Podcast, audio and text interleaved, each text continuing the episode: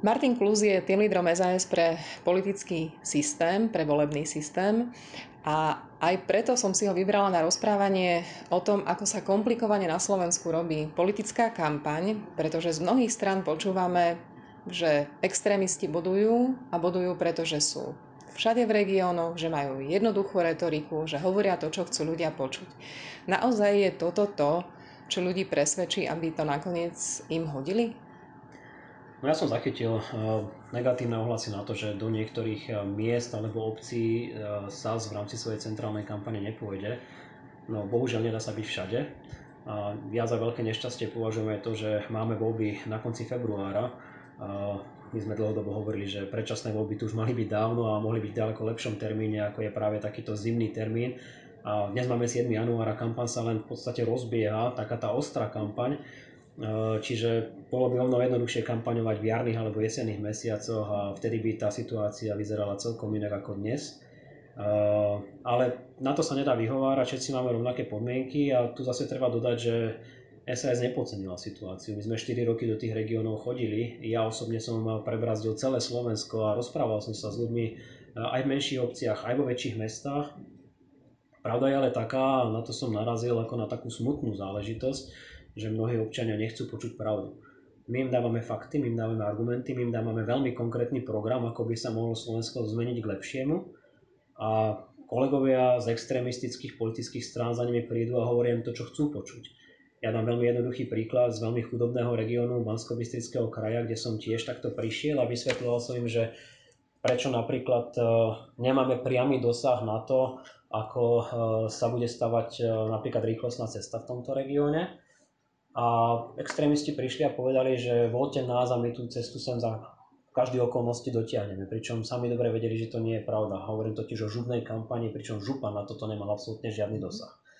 Keď som hovoril o národných témach, tak takisto som musel vysvetľovať, aký je rozdiel medzi vládou a parlamentom a potom tým, že sedíme v opozícii a nemáme reálny dosah na to, ako sa ich región, dajme tomu, vyvíja alebo aj nevyvíja, alebo aj na to, že mnoho mladých ľudí z tohto regiónu odchádza extrémisti prišli a povedali, dajte do rúk moc nám a my tu spravíme taký poriadok s každým, vrátane niektorých marginálnych skupín, že budete všetci spokojní. No a potom tým marginálnym skupinám zase slúbili napríklad prácu, čo tiež nikdy nezrealizovali, keď na to mali napríklad na bansko kraji príležitosť. No ale dnes už sa o tomto vie, že naozaj veľa vody nenamútili, že za nimi nie je žiadna aktivita, len veľké reči a aj sa o tom hovorí, že v parlamente dokopy nič nepredložili, že Kotleba, keď bol župan, skončili tie pracovné miesta len na papieri, aj tie cesty, aj tie všetky slubované zlepšenia, aj tie zázraky na počkanie, ktoré mal robiť. Napriek tomu má celkom vysoké preferenčné čísla, ktoré navyše ešte stúpajú.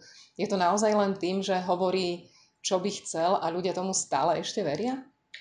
V prvom rade hrá na emócie. Je o mnoho jednoduchšie povedať, e, že urobí napríklad poriadok s parazitmi, alebo že e, zakrúti s úchylákmi, alebo je o mnoho jednoduchšie povedať, že protislovenské živly budú z krajiny vyhostené.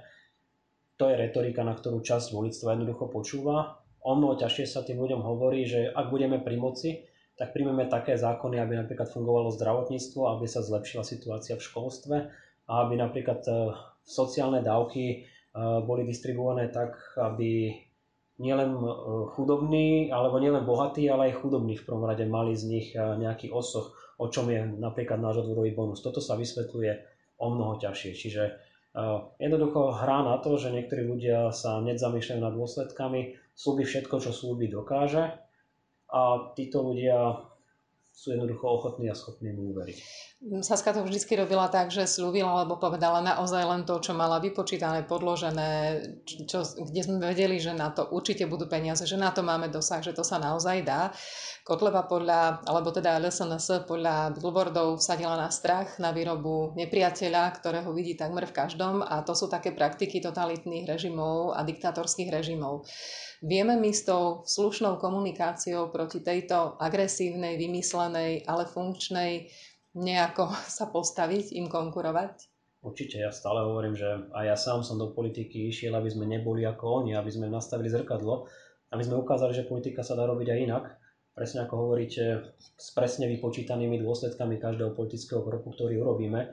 Ak sme dnes začali realizovať Kotlebov program, napríklad to, čo má na svojich slavných billboardoch, že chce zoštátniť podniky, tak potom treba povedať aj to B, že dobre, a čo potom so všetkými tými prehratými súdmi, tým, ktorí tie podniky zoberieme, čo potom s tými podnikmi, ktoré prestanú fungovať, pretože vieme, aký je štát vlastník. Už to tak fungovalo. Už to tak v minulosti bolo a vieme, ako dopadli napríklad slávni uh, dobrí privatizéri za Mečerovskej éry.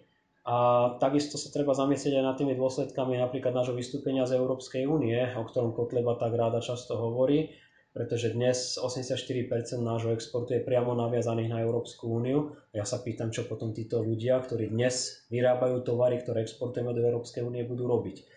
A či opäť chceme, aby Slovensko bolo pevnosťou, to znamená, aby sme na každej hranici čakali dve hodiny na preclenia na vstup a to ešte vôbec nie isté, že nás do susednej krajiny pustia. Ja si takto budúcnosť Slovenska nepredstavujem a je smutné, že voliči e, práve tejto politickej strany sa nad tým do takýchto dôsledkov nezamýšľajú. Trošku to vyzerá tak, ako keby používali len uši, ale nie úplne rozum, tak nám všetkým budem želať, aby ten rozum čo najviac ľudí v tej volebnej miestnosti neodložilo.